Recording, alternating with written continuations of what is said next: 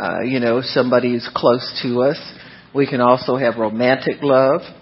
But the writer here is talking about the God kind of love, the agape love of God, the love of God that is deposited in our hearts by the Holy Spirit, that is listed in Galatians 3 as one of, or is it 5, as one of the fruits, 5, one of the fruit of the Spirit.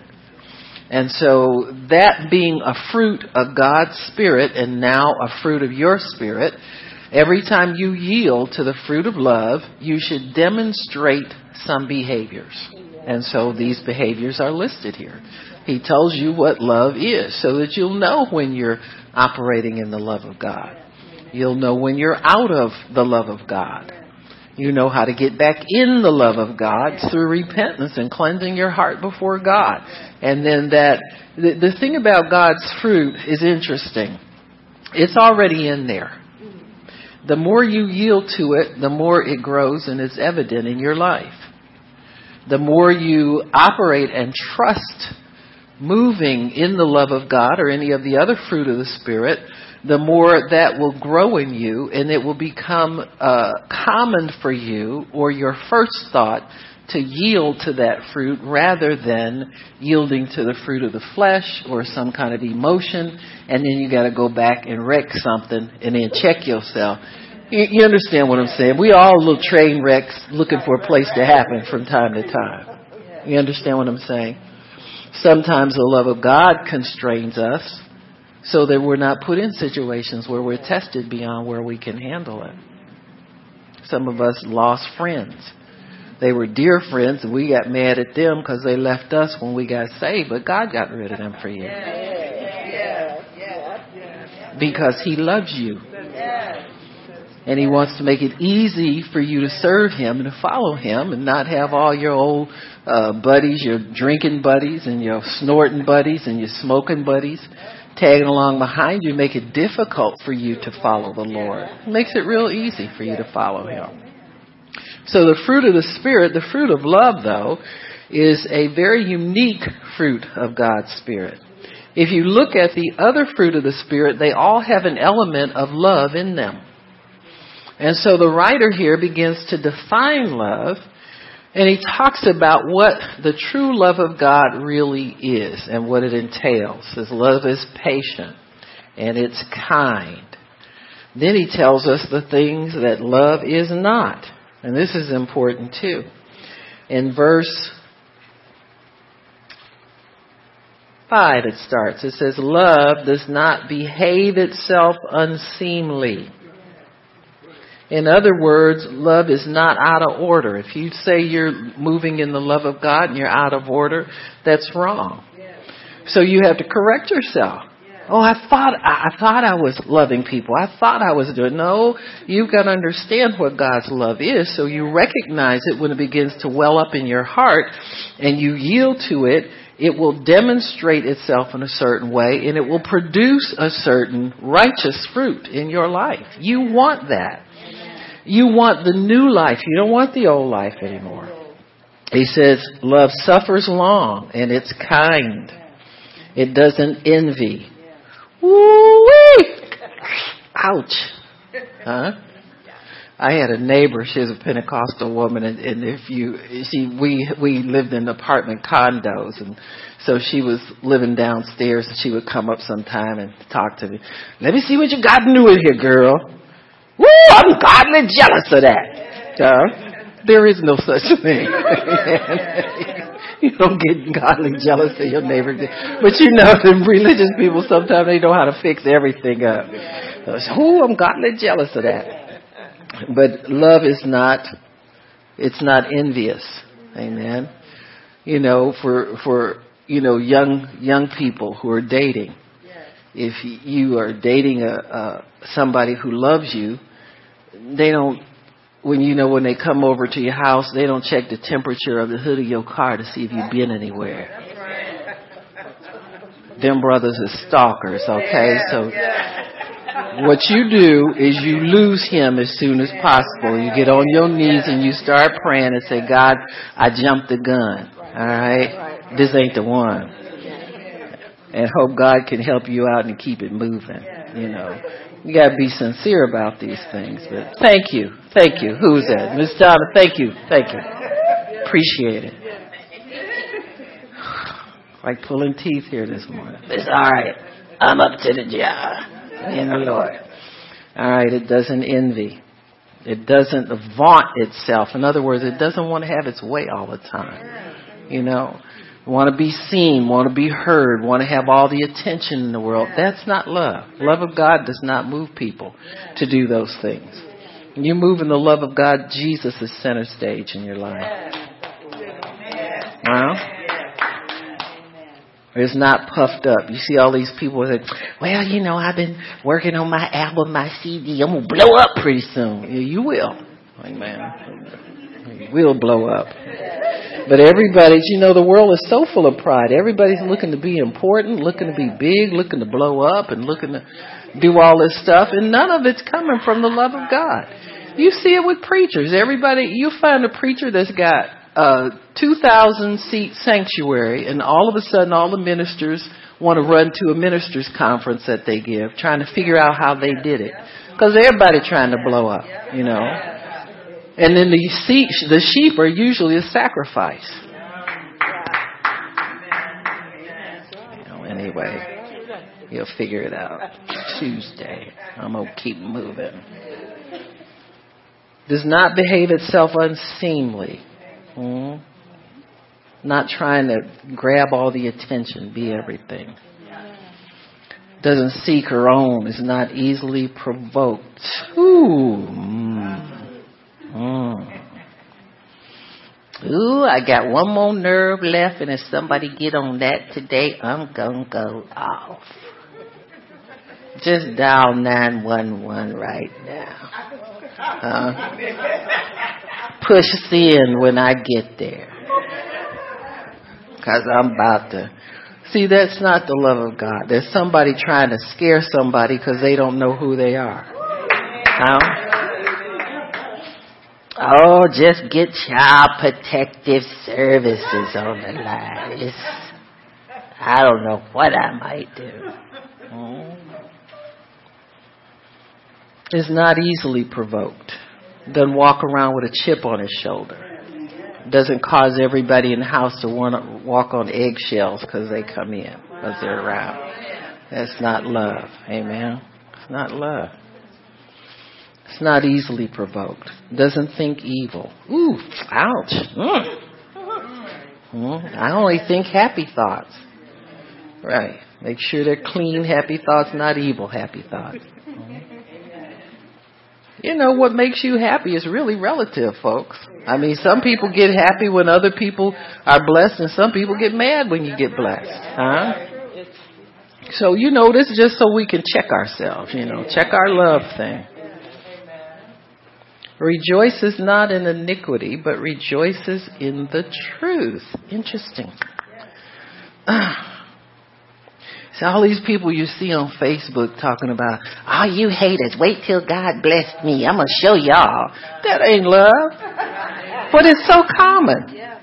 They're all waiting to show their haters how much their faith is going to get them, and it never shows up. You can get, go on their little post a year from now, and they still talking to the same haters, telling them just wait till God bless me. He's blessing you with that. That ain't right. Love bears all things. Oh, Lord have mercy. Lord, if that man come in here one more time looking funny at me, I'm just, you just gonna bear it, is what the Bible says. Let that brother, he funny looking anyway, and so are you. Y'all just two funny looking people. Believes all things. What does that mean? It means when you read the Bible, and what it says that your husband loves you like Christ loves the church, and you see him swinging from the chandeliers, you say, mm, God, I believe you. Huh? Just feed him another banana. That's what you're doing.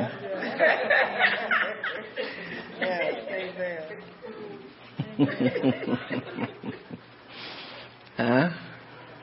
You believe that he's a loving, godly man, a worshiper of God. Same thing with men for wives. Amen. You believe all things. You believe everything that the Bible says, even for your children who are acting out of order right now. You believe that they're the seed of the righteous. Amen. They're going to serve God all their days of their lives and great shall be their peace. It hopes all things, endures all things. It never fails.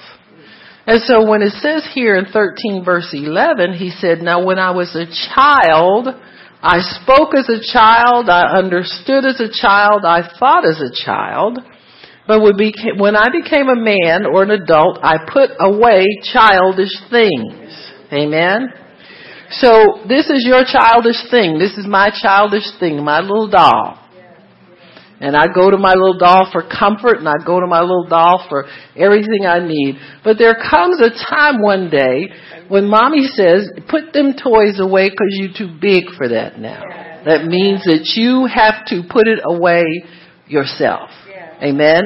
It cannot be taken away from you because if you let somebody take it away, what do kids do? I know many of you parents until you got sick of looking at your kid paying with that same thing. You took it and stuck it somewhere. You were scared to really put it in the incinerator where it should have gone. You didn't want, you didn't want to be mean. So you hid it somewhere and then pretty soon it showed back up again. Why? Because we have an emotional attachment to things that we grow accustomed to and that are part of our life. That's why we need the help of the Holy Spirit. If you're going to walk in maturity in God, you need the help of the Holy Spirit. You need to determine to walk in love and to walk in a maturity. A mature Christian is a Christian who walks in love. I can remember when I would show up in church or a Bible study, the first thing was on my mind is I need prayer for this, and I was always me, me, me, me, me instead of sitting there and listening to the sermon first, one day I got smart. And I thought to myself, you know what? At the end of that sermon, everything that I needed to hear was talked about in that thing. I didn't need all the attention in the world to get prayer and to get somebody to listen to me how tough my week was. Now I found out the preacher's week was tougher than mine. Huh? You can laugh somebody. I don't know what's wrong with y'all today. But you know what? I'm going to go and I'm going to go sit in my car and talk to myself. Huh? Put away your childish things. Amen. You put them away. Because if you don't deal with them and let them go and put them away, they will never get dealt with. God's not going to take them away from you. What is she talking about? I don't know what she's talking about childish things. We'll get to that. you know that's coming, don't you? I said I was going to get little Howard to find me some sound effects. Can you find me a sound effect of a bowling ball going down there? the hard ball. Amen.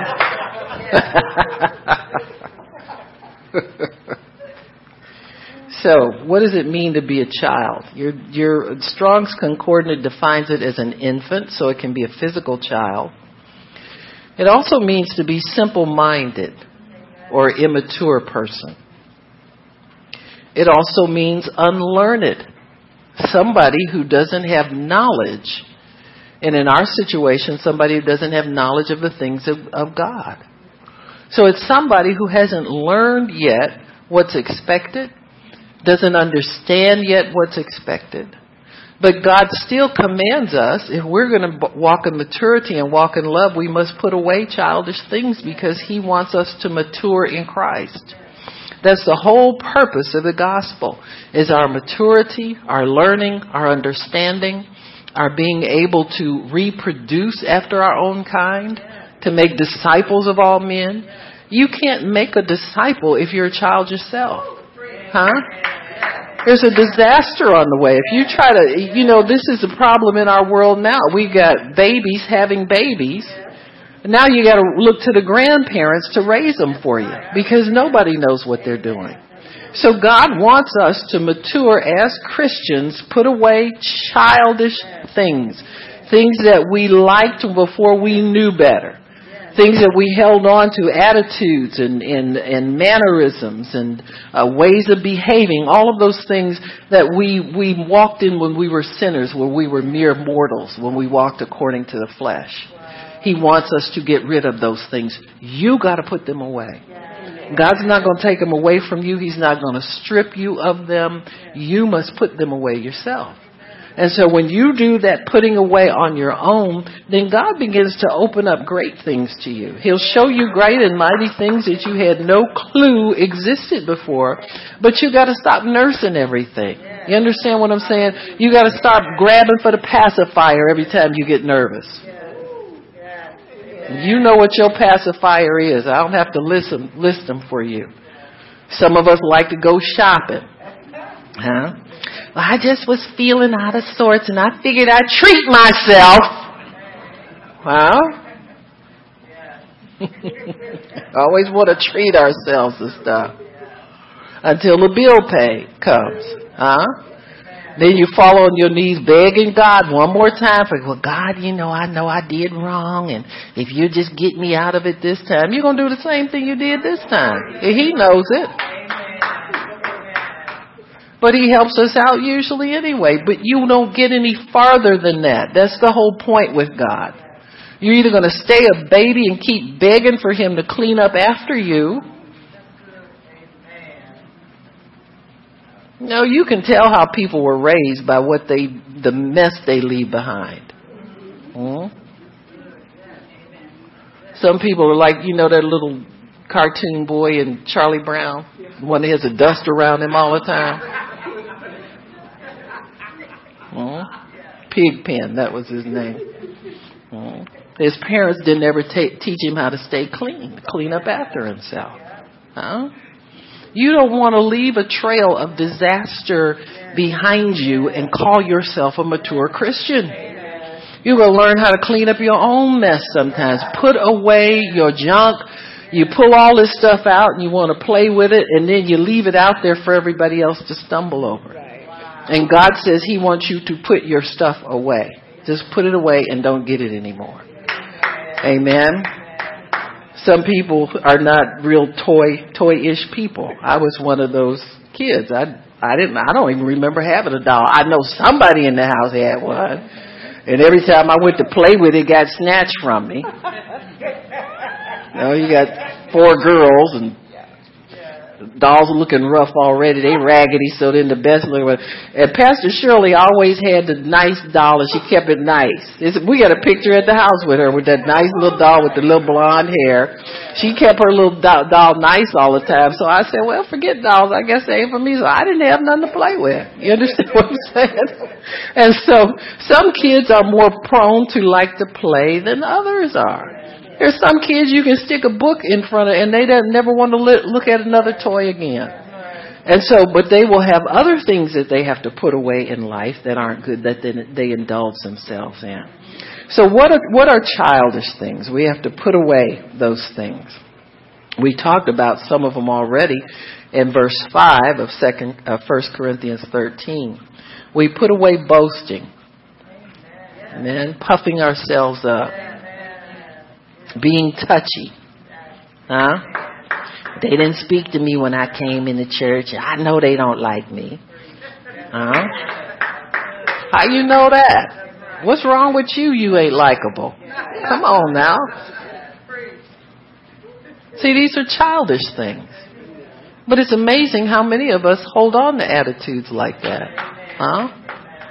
Sometimes we don't speak them anymore, but our activities you know, reveal how we feel. You know, sometimes we're reluctant to get involved in new things because we're afraid we're going to look stupid or we're uncomfortable some kind of way. If we have to learn something or humble ourselves or ask somebody to train us or teach us how to do certain things. That's why it's good, parents, if you train your children when they're small and make sure they learn things.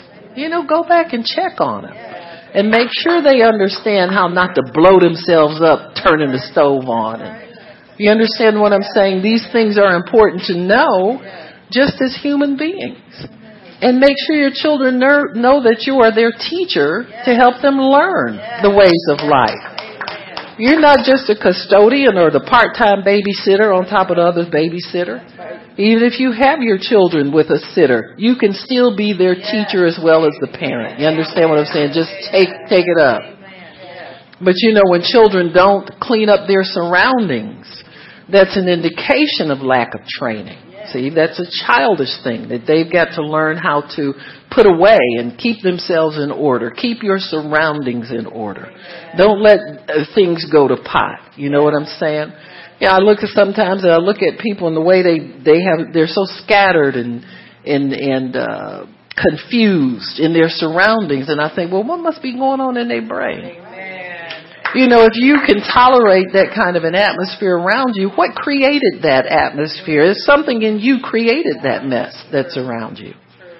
Same thing with relationships.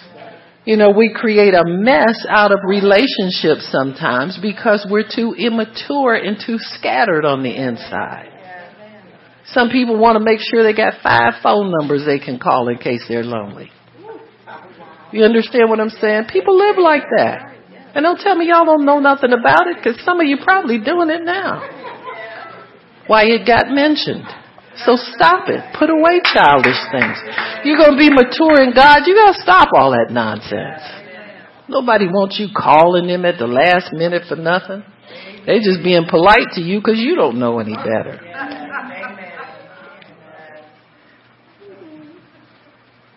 Hello. Did you get my bowling ball side of sound effect? Let me hear it. What does it sound like? I'm ready.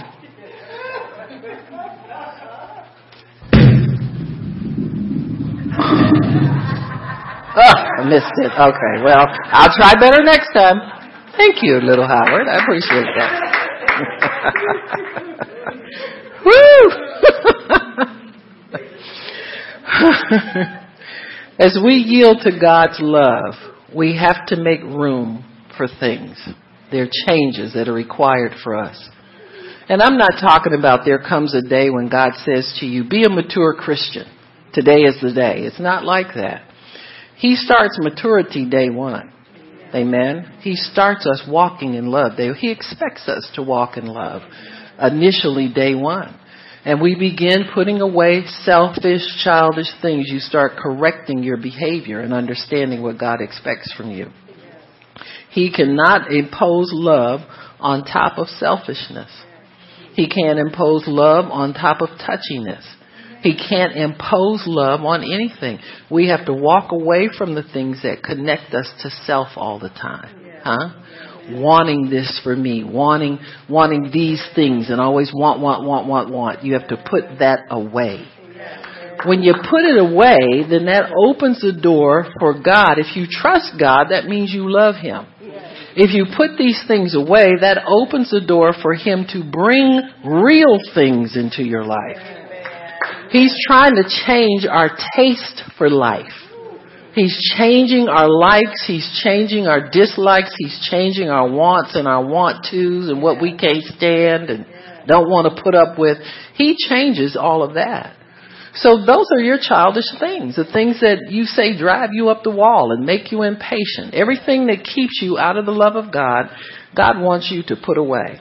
It doesn't have to be people. It can be attitudes. It could be the way you spend your time. It can be the way you spend your money types of friends you select, all of those things. He wants those things put away.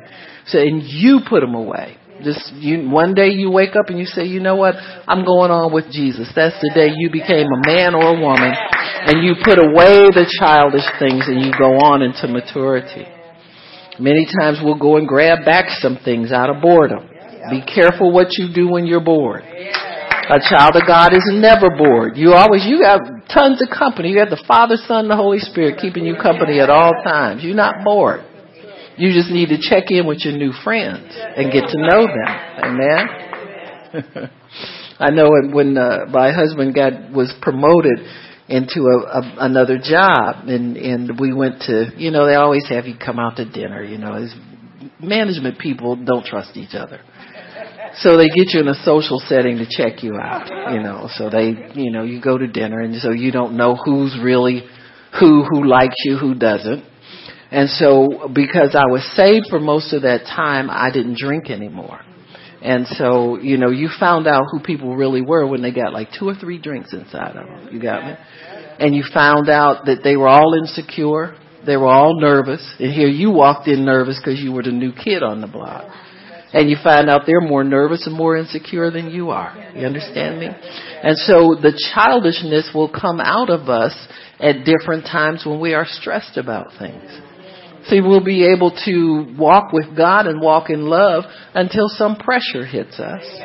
And then all of a sudden, we, we can either endure and let God help us through it and know a mature Christian allows God to help you through the difficulties and hold on to love. Don't get out of joint. Don't start complaining. Don't decide you want to go back to the world all of a sudden. Don't decide it's not worth it to be a Christian. I'm going to stop giving. I'm going to stop going to church. I'm going to stop. Then people don't do nothing but take advantage of me. You understand what I'm saying? That kind of childishness, God said, put that away. And see, you can get under the pressure and those things may go through your head, but that doesn't mean you hold on to them and go obey that kind of nonsense because you put that away. God, I put that away. I'm not going to walk in that anymore. I'm not going to use that as an excuse for not doing your will anymore. I am going to do your will, God. Amen. No matter what, I meant it, what I said, I'm putting this away and I'm going on to maturity. I meant that. And I'm going to endure whatever I need to endure so that I can grow in you. You want to grow in God. You don't want to stay immature and unable to take care of your life forever. You want to grow in Him. So as we mature in natural life, we're either ready for certain things or we're not ready for them. When you decide to get married, you have to put away certain things. You know, the roving eye. Amen.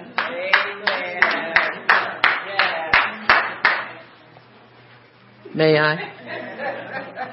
Go ahead, please.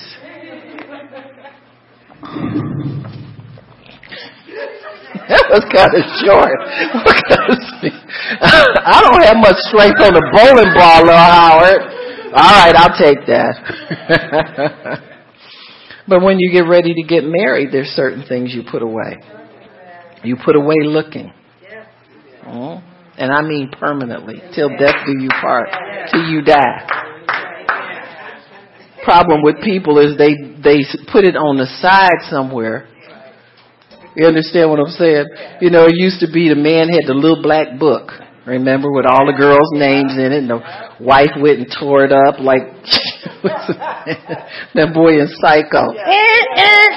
right? That's what you did to the little black book. Got rid of all them girlfriends. You know, whenever you he would mention would dare to slip up and mention somebody's name, you rolled your eyes and say, That old skank. I can't believe you went with her and me too. Huh? Your value sure have increased now that you with me. Huh? That's how you put them away, girl. And keep them put away. but you put those things away. That's why they have a send off called a bachelor party. Huh? Where you officially take yourself off the market, put put that stuff away, because you're now entering into maturity. There are going to be things required of you that you can't indulge in those other things. Well, it's the same thing with our life with God. There are certain things required of us as believers that we cannot indulge in the childish things, spiritual things, the fleshly things, the carnal things anymore. You can't indulge in those. So maturity tells God, I'll do whatever it is I need to do in order to get to the place that you are taking me maturity tro- totally trusts God and puts away these things that we indulge in sometimes that take us off, take us off the focus of the things of God.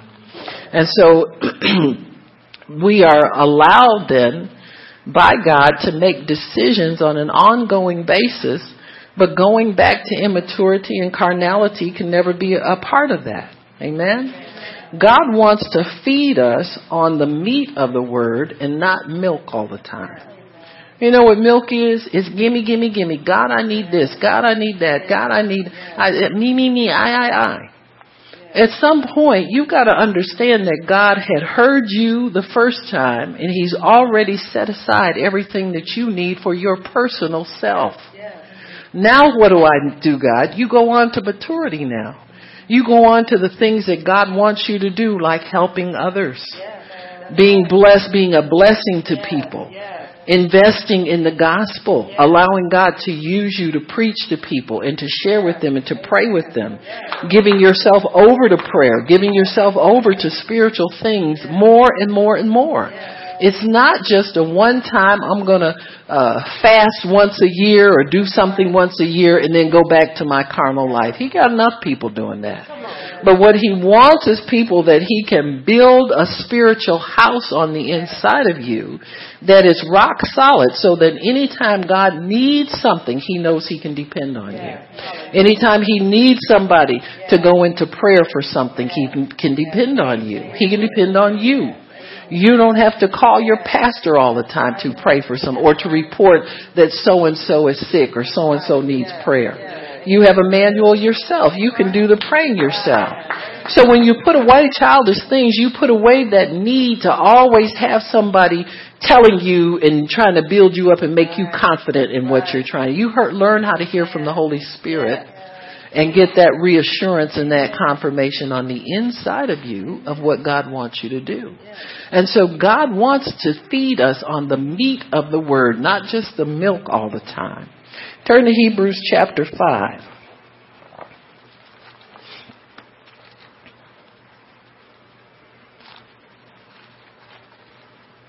Paul was frustrated many times trying to take his believers on to maturity because he knew there was so much else that God had in store for them. Hebrews chapter 5. We'll start in verse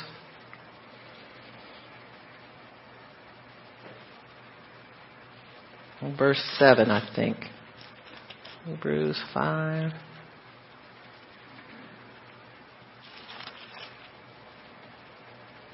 Yeah, we'll do 5 verse 5. He says, So also Christ glorified not himself to be made a high priest but he said unto him, Thou art my son, today I have begotten thee.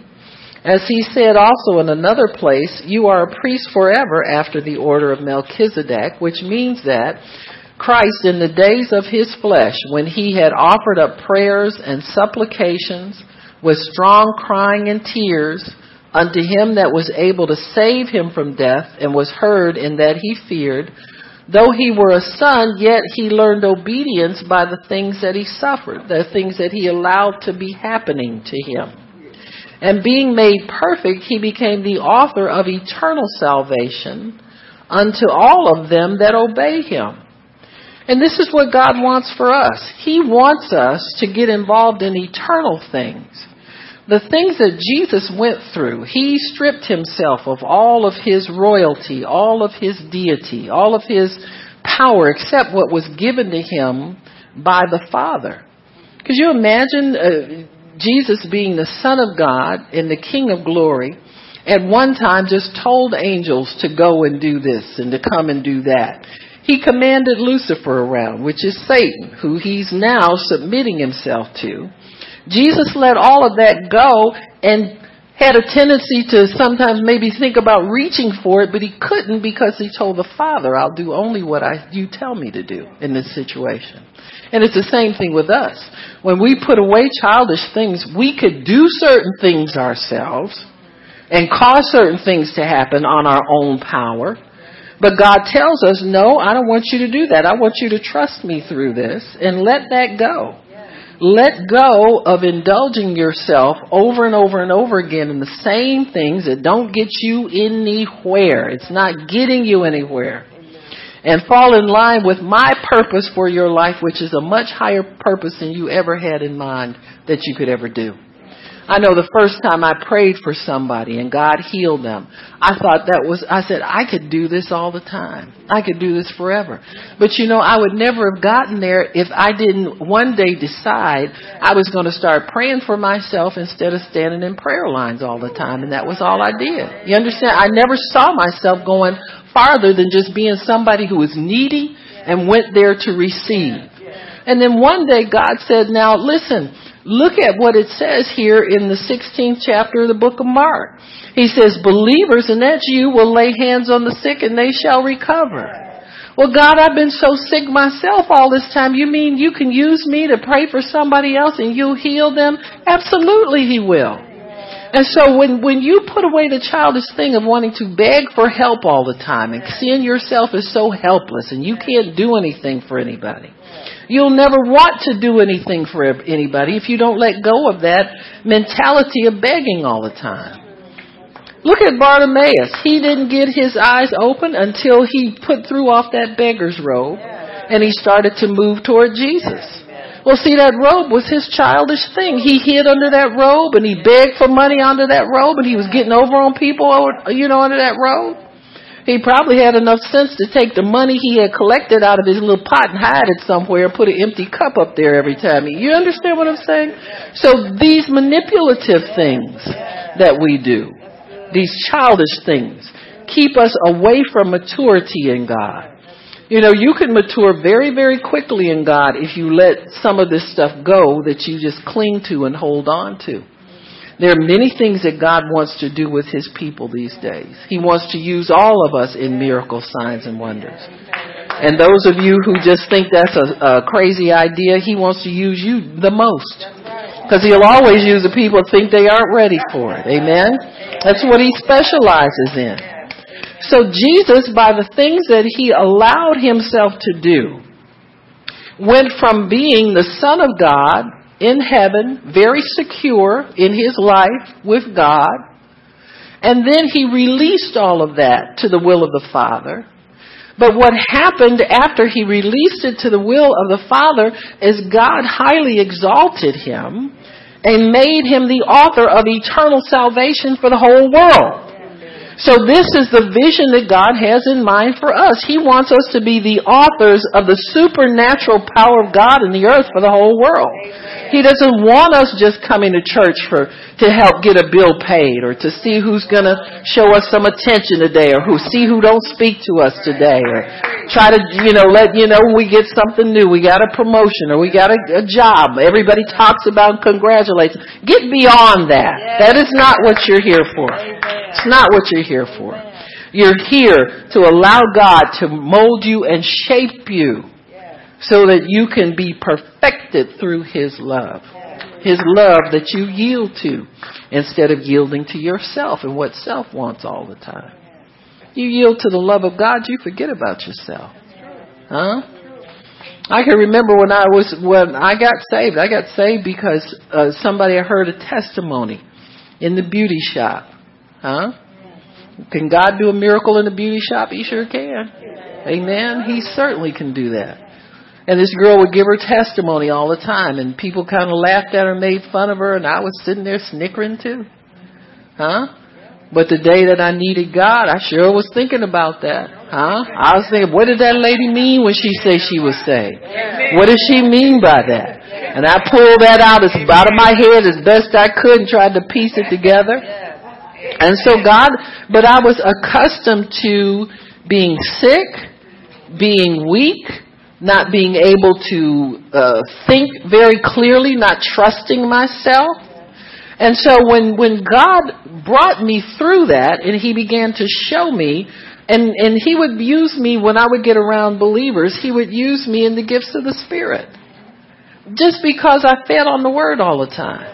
I wasn't trying to be somebody. I wasn't trying to be. I didn't have enough sense to try. When I got around church people and saw the kind of shenanigans that go on and with most of these people conning each other and false prophesying to each other and laying hands on each other, jumping up and down. I said, oh my goodness, is this what these people really do? I was doing better when I was phobic in my apartment just reading the word, just me and God and the Holy Spirit. But you gotta get out and do it. You gotta go into all the world. You know what I'm saying? You can't stay in your closet all the rest of your life. And God would begin to use me in the word of knowledge, and people, I could see the looks on their faces. She thinking? You know, the first time it happened to me, I asked the, the woman who was the teacher, of the Bible study, I said, I don't even understand what just happened. She said, Oh, God will explain it to you. You know, walked off a little off. I said, Oh, write that one down. You know, your list of enemies of don't go tos gets longer than your list of go tos at a certain point. But I never thought of myself as gifted or, or certainly not being able to help anybody. I had, I, if you know how I lived the last five years, it took me over a year to drive my car. And I was trying every day. Huh? You sit in there, you turn the key, you get too nervous, you go back in the house. Well, I'm going to try it tomorrow. It takes a long time to drive a car like that. So I didn't think of myself as somebody being able to help anybody. But I did put away childish things. When God told me to stop doing something, I stopped doing it. When I saw in the Word and I got convicted about something, an attitude I'd had, I called somebody and apologized to them and tell them I'm sorry. I said, I, I just been reading my Bible and God told me that I needed to make things right with people and I'm calling you to tell you I'm sorry if I've done anything. You understand what I'm saying? Just simple obedience to God's Word. And I got enough crap out of my heart and enough crap out of my mind to be able to hear the Word of God and meditate on it and renew my mind. That just happened by desperation. I wasn't trying to be somebody. I was desperate for God. And that's what He wants out of all of us, that childish, desperate desperation for Him. And put away nonsense. Anything that doesn't help the cause, you put it away. And you tell God you don't need it anymore and you're not going to be bothered with it anymore. And so in Hebrews 5:14 it says that by putting away his childish things, things that he was accustomed to in glory, being the King of glory, being the Son of God, commanding angels, all of those things, Jesus put those things aside. Why? Did you think it was anything greater than being the King of glory sitting on his throne? Yeah, there was something even greater for him. And there's something even greater for me and for you. Sometimes we think that we, because we're saved and we got our bills paid, we got a decent job, we got a decent career, we've reached the pinnacle. You ain't even started yet. Because that's minimum stuff for God. Amen. Didn't Jesus say that? He said that's what the heathen think is important. That's not even important as far as that's taken care of already.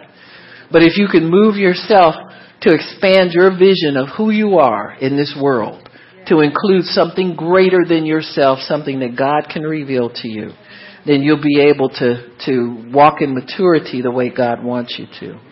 And so it says, this was a learning experience for the Lord Jesus Christ. Amen. He knew that he had all that he needed. And he knew that the Father had placed him in the earth, but he knew also that there was something greater coming for him. And he had to endure to get the greater. And that's why we walk in love. And that's why we put away childish things. We're enduring so that we can get the greater.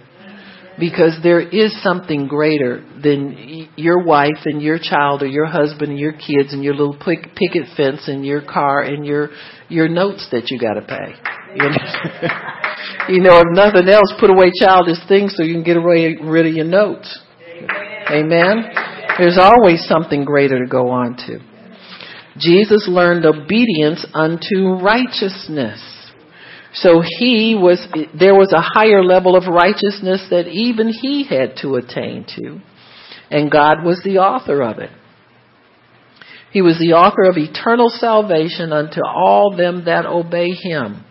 So he got a larger kingdom. He became a greater ruler. God gave him a name above every name. He had never had that before. And so as he was able to suffer things and allow things to happen that were required for his maturity, he moved on to greater things. So he learned obedience through the things that he suffered. We're all being trained in the ways of righteousness so that we can go forward in greater power in the earth. A mature person seeks to do what is right before God no matter what. That's what he's looking for. As Brother Spike Lee said, do the right thing. You got to know what the right thing is before God in order to do it. This is the meat of God's Word. This is what the Apostle Paul is talking about in Hebrews. The meat of God's Word. What is meat? It's difficult to digest sometimes.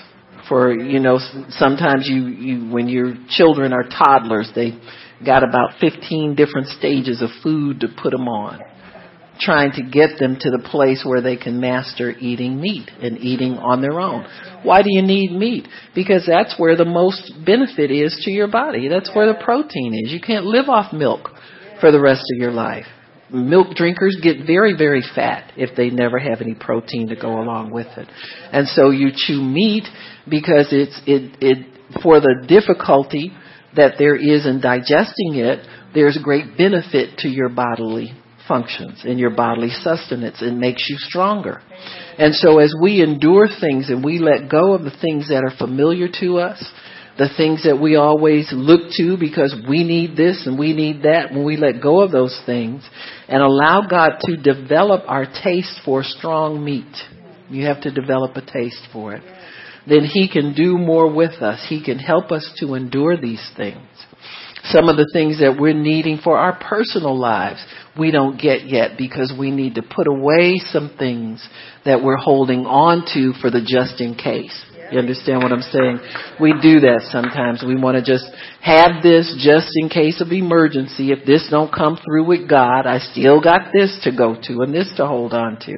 Well, He wants us to get away all of our crutches and all of our things that we, we indulge in that we shouldn't, that are not part of the love walk. When you walk in love, you walk in harmony with God. He begins to share with you the things that He has planned for your life, which are higher things. And that's how you de- develop your taste for strong meat. You start to cut your, your teeth on things that don't relate to your personal comfort, that don't fatten up your pocketbook, that don't make you prettier, that don't, you know, kind of glamorize you. These are things that may humble you to a degree. And if you can walk in that humility with God, in due season, He will elevate you and lift you up. You understand what I'm saying? It's not about being lifted up prematurely. You don't walk with God in humility and then wait and let you feel like you've done it long enough and now where's my reward, God? Where's my payoff? This is a lifestyle. This is something that you don't just pick up for a minute to see what God's going to do. God's going to be God. Huh? No matter what you do. He is. He is not going to change. His rules are going to be the same. He's going to expect the same thing out of everybody, no matter what we do. And so he wants us to look at this as a lifestyle. This is something that we do regardless many times the things that, that he wants us to let go of aren't sinful things. They're not, it's just that we, it's our attitude toward them. We want them too much. We, they're too big of a focus. You know, they're so big in us, we, God can't even get a word in. Forget what he looks like sometimes, trying to overindulge in certain things and and sometimes they do begin to be like toys because you just go back to them and play with them because they're there. You understand what I'm saying? You don't really enjoy that stuff that much anymore, but you're overindulging in it because you're scared to let it go and see what God might have for you. You might go many years and you see nothing. Huh? But you got to do it by faith. You got to believe God's got something for you. Something. There's got to be a payoff here, God. Well, it's not going to be a payoff like you think. It'll be a payoff in etern- eternal things. Huh? You know, I'm sure Jesus many times thought about giving his life and being crucified. Thinking about it and planning for it is very different than going through it. You understand what I'm saying? He got right up to the brink and he said, Father, if it's, you know, if we can do this a different way, you know, I'm game. You know what I'm saying? Because, you know, the wrath of the people and the anger of the people, who wants that imposed upon them? And so these are things that we have to, as mature Christians, we have to accept these things. Amen? so the childish things really are the things that are selfish, we said, self-centered. and self-loving and self-serving. Anything that serves your flesh and serves yourself. Hmm? Sometimes people, you know, what you long for when you're when you're unable to do things like certain sometimes people are sick for a long period of time and they envision themselves doing certain things when they're well. You know, what what do you envision doing when this test or this trial is over? And so many times people plot their own demise by getting involved in things they shouldn't be involved in anymore once they regain their health. You got to make up your mind to follow Jesus you know, the young man that when when the, he healed that lame boy and the Lord and he followed the Lord after that. He didn't go back the way he used to go. In fact, Jesus would tell many of the people that he healed. He said, "Go and sin no more, or a worse thing will come upon you." Amen. Don't go back there anymore. Go this way. And so God gives us instruction in righteousness in the way to go so that we don't have to suffer those same things over again. So usually when you get through a trial in God as a mature Christian, He blesses you with, with a, a different spiritual attitude, a different spiritual fruit. He'll begin to show you what you're capable of as far as your spirit man is concerned. And He uh, expects you to accept that new way of life as just as precious as he does and hold on to it. And see, that's the thing that I'm afraid happens with many, many Christians. They'll come through a trial.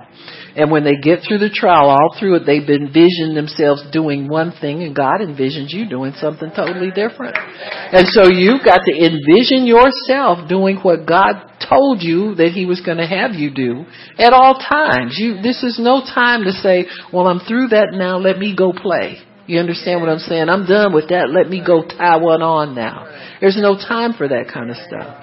And so things that we, we indulge ourselves in, sometimes they're not sinful things, but they're things that he cannot use because he's got you going in a different direction.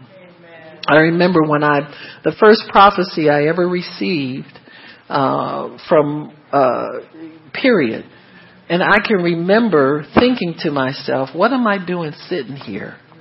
I didn't know anything about prophecy. I didn't, it was just that I was, I was in a women's group and everybody was excited about this speaker coming. And they said, Oh, you want to want, you want Fran to pray for you now. She operates in the word of knowledge. You know, so I went and found in my Bible, you know, what the word of knowledge was. I said, oh, that sounds good. You know, maybe that'll, and, and so she began to tell me things that had just happened to me in my life. And she said, God wants you to understand something. She said, He said He put you through these things to burn away some things that He could not use. And see, I was a brand new Christian. Nowadays, people are getting prophecies like, God's going to bless you and give you a wonderful house and a wonderful car. And these things make no sense to somebody who's still got a childish mind in God. You understand what I'm saying? God wants to mature us quickly, folks. There's no reason that we should still be waiting on another prophecy about we're going to get married this year. God's got somebody wonderful for us or, you know, God wants to bless us and all this yummy, yummy stuff all the time after a while, that stuff will get into your flesh if you don't know how to to uh, compartmentalize it and get into your spirit. And so the the first word I had was kind of like a hard ball. You know what I'm saying? I'm thinking of something. I said, God, you did this to me on purpose, but it made sense to me because He said, for where I was going, He couldn't use the stuff. And I can tell you right now, I know He couldn't use it. But it's still a little hurtful sometimes when you hear it, but you get over it because it's God's truth. And so these words come to us to bless us and build us up, not keep us babies all the time.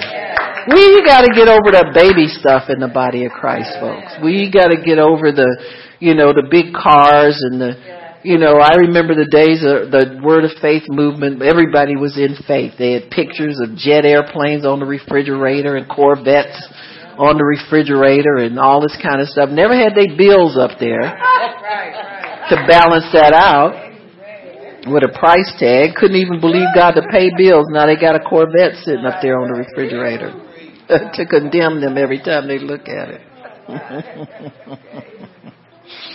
but God wants us to put these things away. There's certain things that we indulge in He cannot use.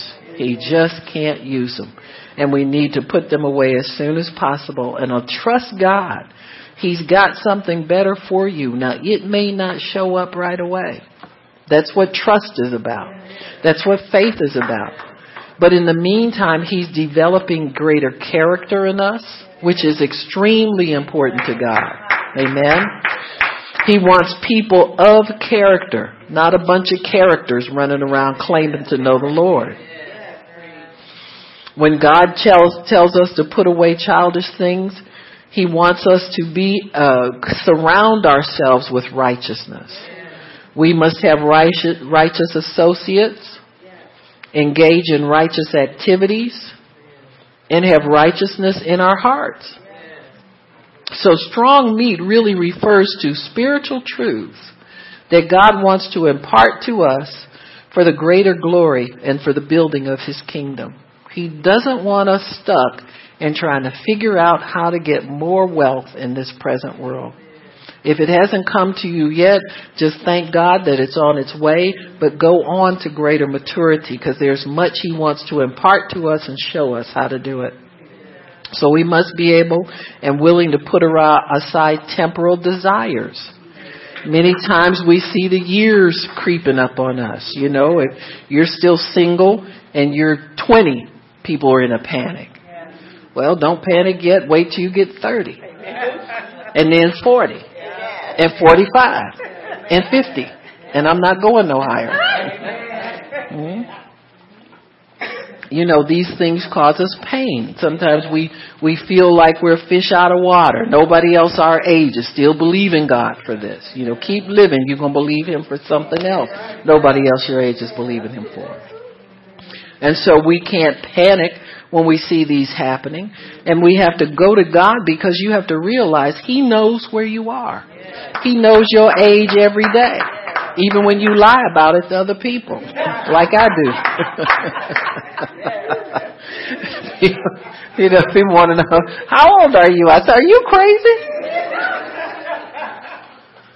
know, people think they know you. They see a little picture somewhere and want to get to know. Well, I just want to get to know a young lady like yourself. I said, I think I'll talk to you. you know, you would talk to them because they call you young. You know what I'm saying? It's, they just do it to fluff you up. But you know what I'm saying. Things we look at our lives in terms of not what we, we've gained, but what we don't have yet. And see, even that's a childish thing because that's a childish way of looking at life because God has so much more that He wants you to do that has nothing to do with your age.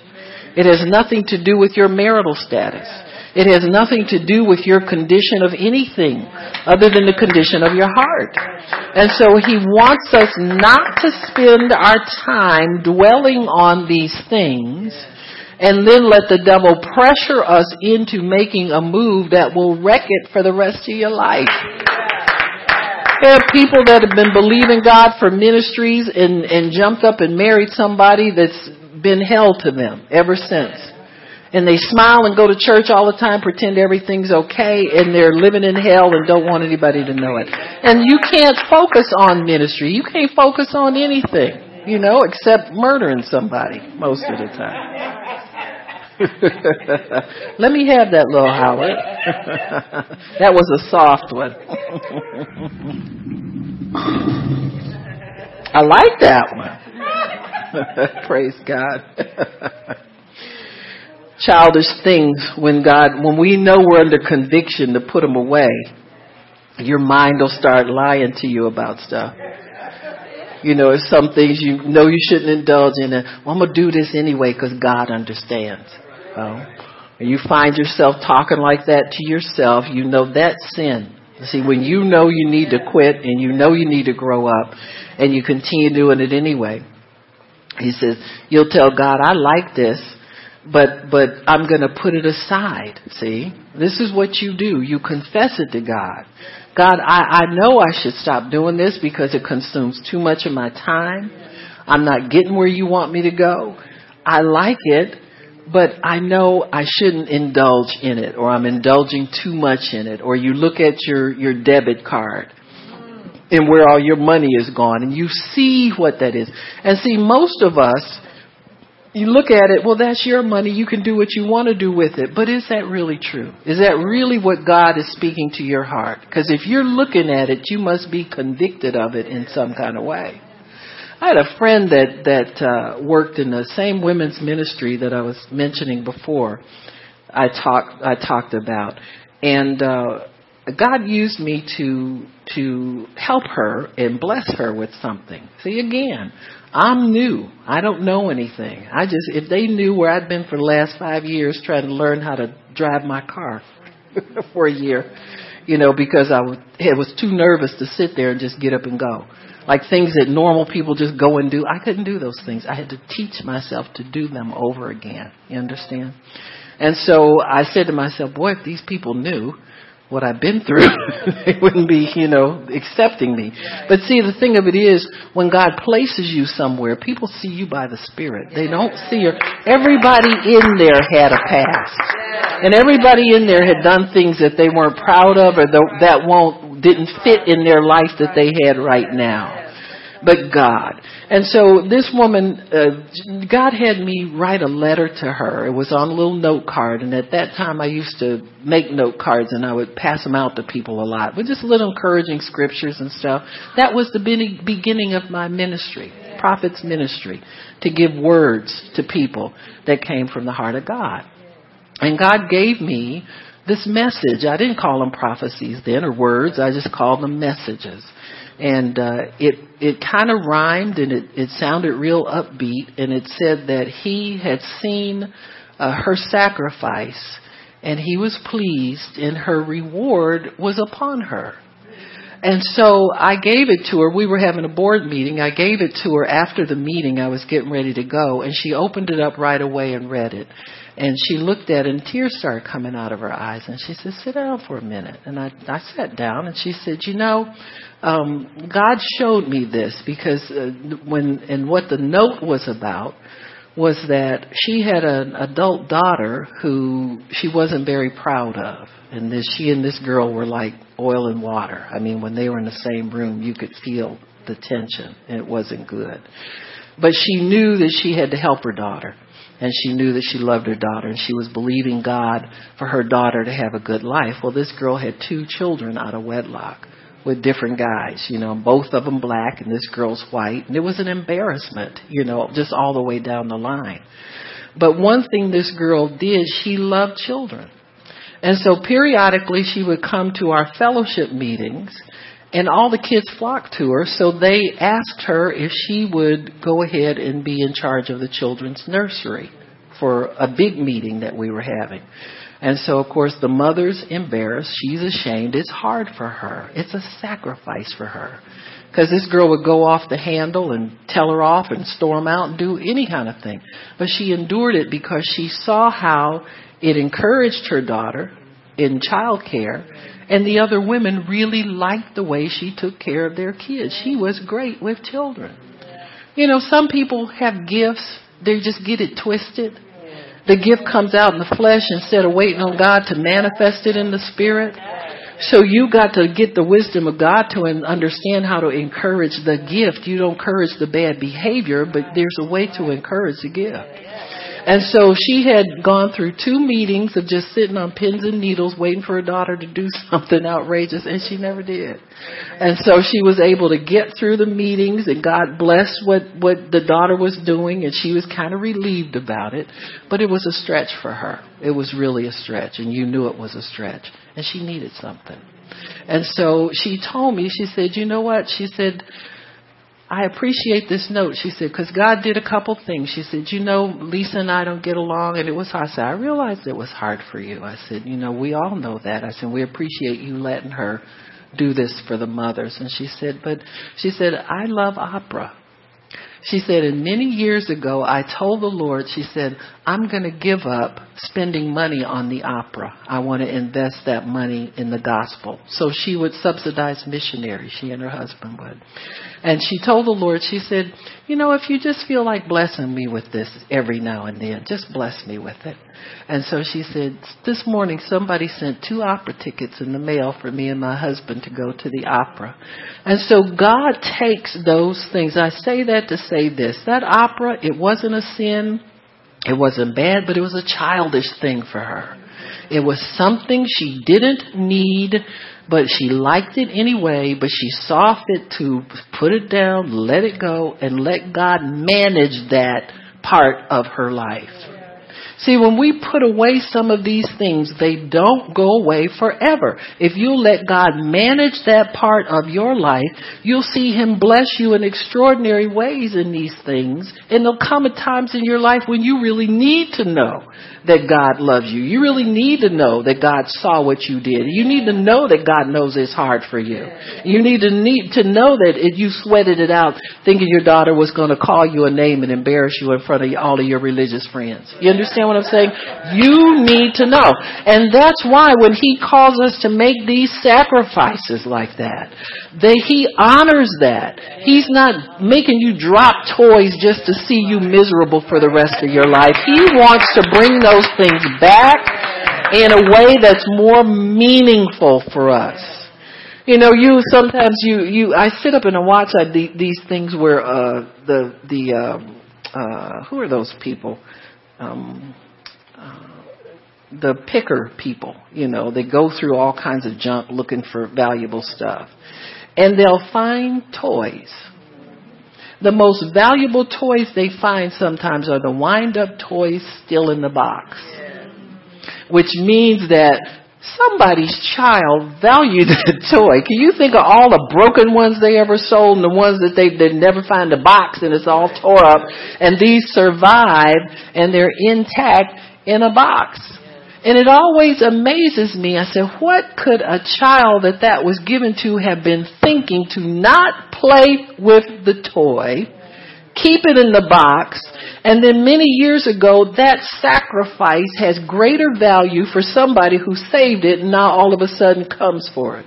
Some of those toys are more valuable than, than some of the games that they're computer games they're making now. You'll find these little wind up toys from the 30s and the 40s where kids were desperate for a toy. There weren't what many of them made because the, the nation was in poverty. And then all of a sudden that thing shows up and it has great value. Why? Because the person who had it at that time saw it not as a toy. They saw it as something of great value. And that's what we need to see, the, the value in the things that God has us to release to Him. This isn't something God is taking from me to break my heart and tell me I can never have anything. Huh? See, whether it's a toy to you or not has nothing to do with the way God values it. Sometimes these things are extremely valuable and we don't value them. We look, we diminish their value because of the way we treat it. You know, to Donald Trump, one airplane is, is a toy to him because he can afford so many of them. But there, to a missionary who's trying to get from one island to another to preach the gospel, that thing is highly valuable to them. You understand what I'm saying? And so these things that God asks us to set aside so that we can mature and we can grow, He sees value in them. He's not trying to hurt our lives and cause us not to be happy and strip us of everything and we can't have no fun anymore. He wants you to have the kind of fun that He has. He has fun when he sees souls saved. He has fun when he sees the sick uh, walk in the lane. And we can't get to that point of laying hands on the sick if we're spending most of our time running around trying to find a way to spend some more money, create another bill. Amen you know, try to figure out, you know, is, is, you know, someday my prince will come and, you know, spend hours and hours trying to figure out who that's going to be and all of that. He'll show up when he shows up. You know, you keep praying, he'll get there. You quit praying, he won't get there. And so when we, when we see ourselves the way God sees us as being people of high value, we'll understand how to let go of certain things that occupy our time and occupy our attention and occupy everything. You know, I have to watch myself on Facebook because I'm trying to see how many likes I can get in 24 hours. You understand what I'm saying? I got it on the timer and everything. So I'll check in. Oh, Then I'll see somebody else on there. I say, they like that? They got 200 likes and I ain't even got 40. You know, I need to put away the childish things. You understand what I'm saying? And let God have that. If I'm gonna, if I'm gonna be used by God, I have to let the results come from Him and not from me watching everything all the time to get I'm just giving y'all some examples. I know sometimes they seem a little silly, but these are ways that you can conserve your spiritual your spiritual, uh, what do they call capital? You've got God's got capital invested in you, man. The person who's still a child will say things like, "Everybody sins now and then." Hmm? As a mature Christian, you should your prayer should be, "Lord, please keep me from evil," huh? and keep evil people away from me. And if if I get evil when I get around them, just separate us. You understand what I'm saying? Just keep me in a place where I. uh, the child, you know, when God tells you to make things right with somebody, why do I always have to be the one to say I'm sorry first? That's childish.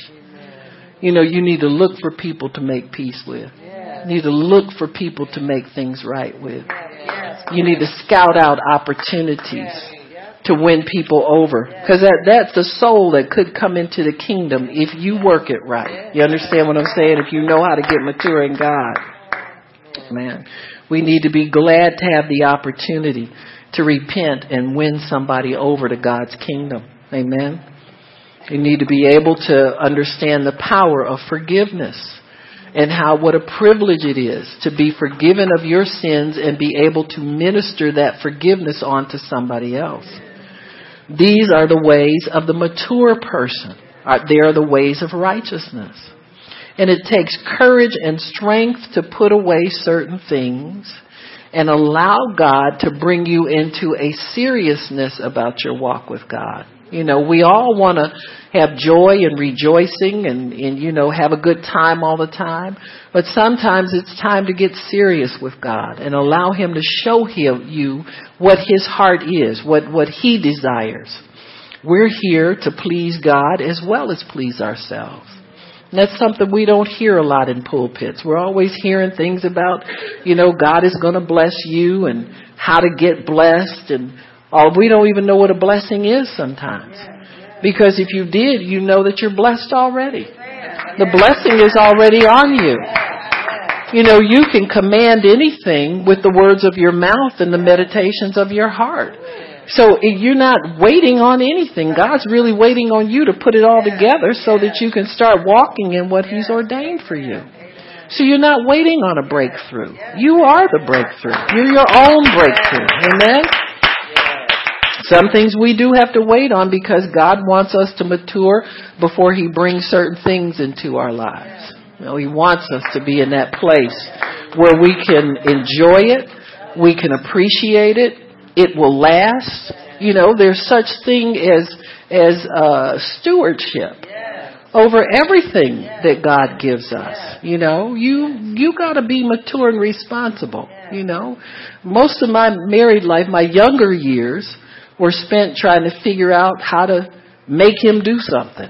You know, I mean, that's what married people do. They look at that person instead of a blessing. If you're carnal, you're immature, that person's a problem. You understand what I'm saying?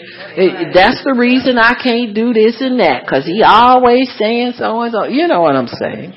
And so, but but then later on, after I got saved, I realized that God had had preserved my marriage and given me a husband so that I could bless him. You got me? Not so he could bless me, so that, but don't get it wrong, girls, okay? Let's tear this too far. You know what I'm saying.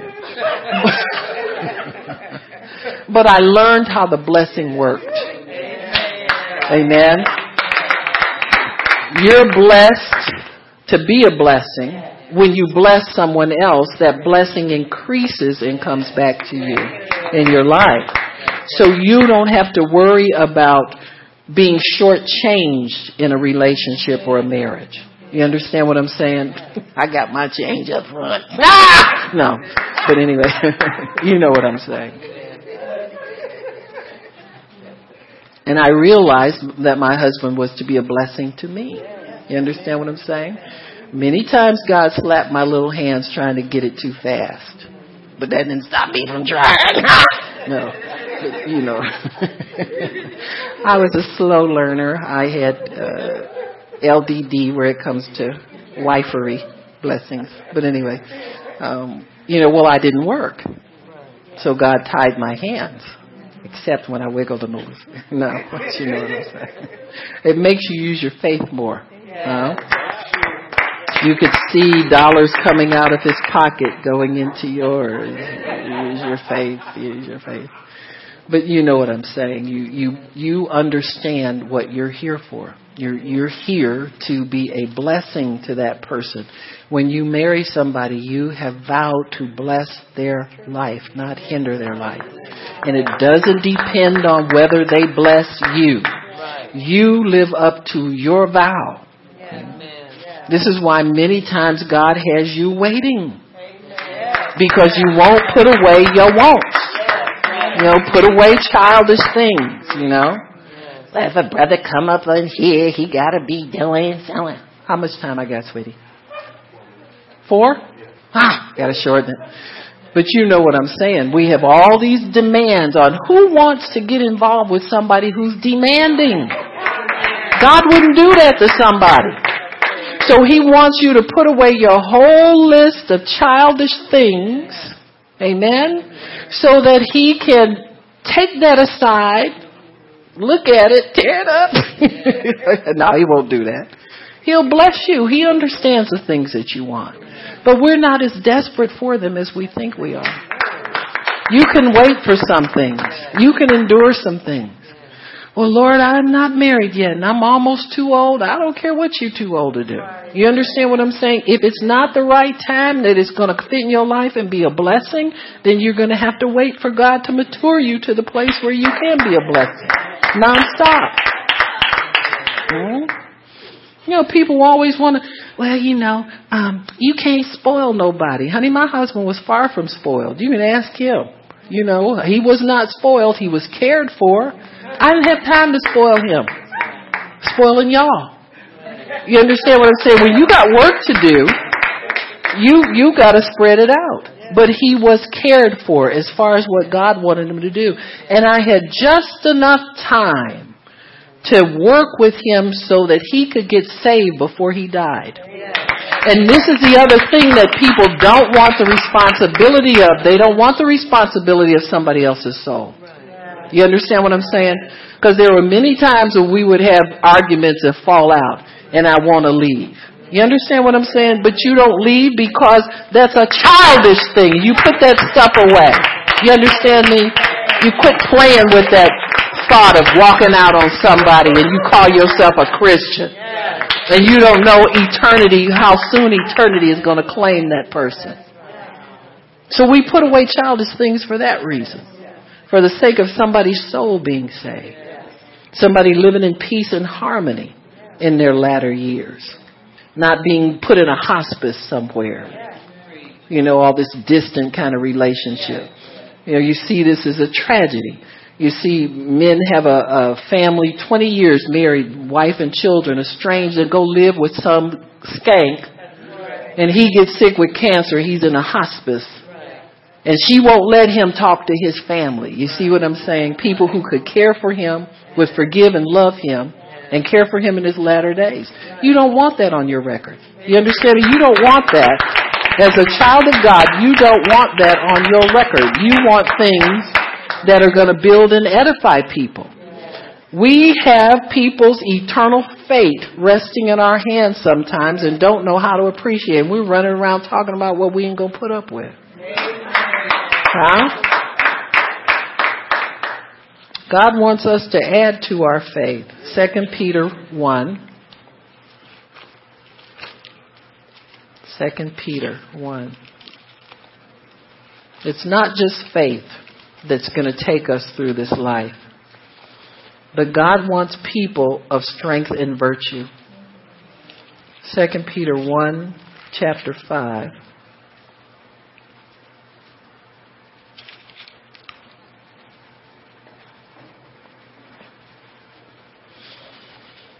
And he says, beside this, giving all diligence, add to your faith virtue. Your virtue is strength, not whining. Being able to stand. And when God tells you to do something, stand and be faithful in it. To virtue. Virtue is strength, being strong in the Lord, depending upon Him. To virtue, knowledge. And to knowledge, temperance. You gotta have self-control with what you know to patience, godliness, godliness, brotherly love, and kindness. He says, if you do all these things, you'll be abounding in the grace of God. And you'll abound in the power and the knowledge of God. And you won't be barren in anything. In other words, all your little prayers will be answered. All your little toys that you gave away will be returned to you in good order. Amen. In a way that you can appreciate your life. You can glorify God. You can live long on this earth and enjoy all the long years that the Lord gives you, but you got to add more to your confession of faith and your want tos. You have to add something to that. And God adds that by helping you to walk in love so that your strength grows, your determination to serve God grows. You can put away things that don't lift up and don't edify, and you won't miss them. Because God gives you things in return that will more than make up for what it is you think you've missed. You're not missing anything, child of God. You're in a good spot because God is yet to reveal everything that He has waiting for His people who will obey Him. Amen? All right, why don't we quit? Father, we thank you for allowing us the opportunity to come into your throne room of grace. We'll find mercy and we find grace to help us in our time of need, and it's so wonderful, Lord. Father, we want to move on. We want, we want to cut our teeth on the strong meat of your maturity, because that's what you have for us, Lord, and we're not afraid of that. And we're not afraid of anything that you might require of us, because you give us the ability to endure. In fact, you give us the ability to confidently come through the necessary trials that we need to come through so that we can be a glory to you and an honor to you. So we thank you, Lord, for honor and glory that comes with our desire to serve you and our desire to obey you in Jesus' name. Amen. Praise God. Come on up. If somebody needs prayer, you can come on up and get your prayer.